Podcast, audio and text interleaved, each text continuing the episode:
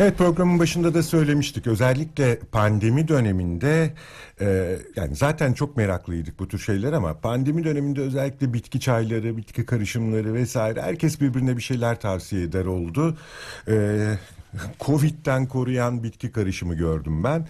E, e, çok arttı kullanımı ama işte uzmanlar e, diyor ki bilinçli kullanın e, çok tehlikeli olabilir bilinçli kullanmazsanız dozunda kullanmazsanız diyor. İşte o uzmanlardan biri beslenme ve diyet uzmanı Özden Örkçü e, telefon attığımızda. Sayın Örkçü merhaba. Merhabalar nasılsınız? Teşekkürler siz nasılsınız? Teşekkür ederim ben de iyiyim. Şimdi e, evet bitki çaylarına e, daha da çok yöneldiğini biliyoruz e, halkın e, bu salgın döneminde özellikle. Hı hı. E, ne gibi sorunlar geldi size bu bilinçsiz kullanımdan ötürü geldi mi? Hı hı. E, bitki çayları e, bildiğiniz üzere sizin de e, söylediğiniz gibi e, çoğu hani koruma amaçlı özellikle kış aylarının gelmesiyle beraber ki pandemi de bunu e, tetikledi.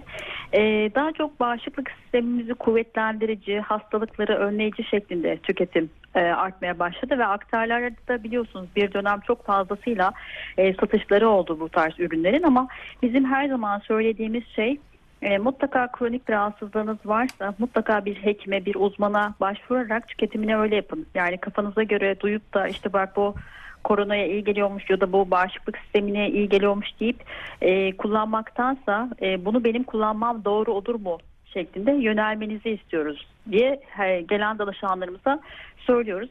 Ee, özellikle bir kesim ıı, var ki bunların daha çok dikkat etmesi gerekiyor.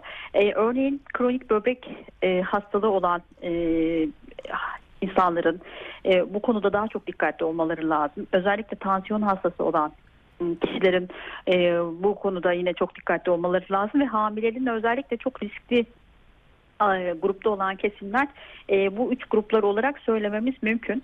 E, hamilelerde de e, ciddi kasılmalardan dolayı düşüklere kadar e, tehlikeleri oluyor. Keza kronik hastalığı olan e, bireylerde de tansiyon hastası olan kişilerde e, bu bitki çaylarının kullanımı ile beraber tansiyon ilacının e, etkisini arttırıyor. Yani nasıl bir etki? E, yüksek tansiyona olan bir kişi e, belirli belirsiz bir bitki çayı kullanıyorsa e, bu çayla beraber tansiyonun düşürücü etkisini daha da arttırmış oluyor. E, normal seyrinde olması gereken tansiyon daha da düşüyor ve kişinin tabii ki de e, bir riskle bir tehlikeyle karşı karşıya olmasına neden oluyor. Evet yani özellikle tansiyon meselesi önemli. Ee, bırakın bitki çayını e, bu işte piyasada m, saç çıkardığı öne sürülen bir takım bitkisel solüsyonlar vesaireler var. Bir tanıdığım onu kullandı tansiyonu yükseldi. Yani saçına sürdüğü bir şeyden bahsediyoruz. Bırakın doğrudan tüketmeyi. O bile tansiyonunu etkiledi. Yani özellikle tansiyon hastalarının çok dikkat etmesi gerekiyor.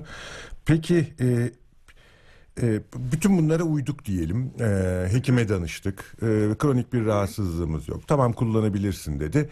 Biz e, nereden, nasıl, hangi ürünü alalım, kullanalım?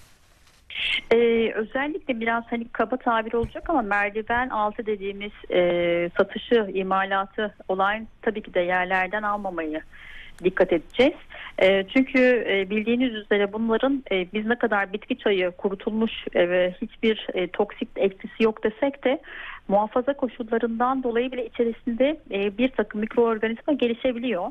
E, biz bunları gözle görmediğimiz için de e, bize etkilerini çok bariz bir şekilde göremeyebiliriz. Mutlaka gıda üretim izni olan ya da üretim izni almış olan yerlerden bu tarz e, ürünleri almaları gerekiyor. E, aksi takdirde dediğim gibi e, kullanım koşulları, muhafaza şartları iyi olmazsa e, bu tarz ürünler bizim sağlığımız açısından tekrar e, tehlikeye arz edebilir.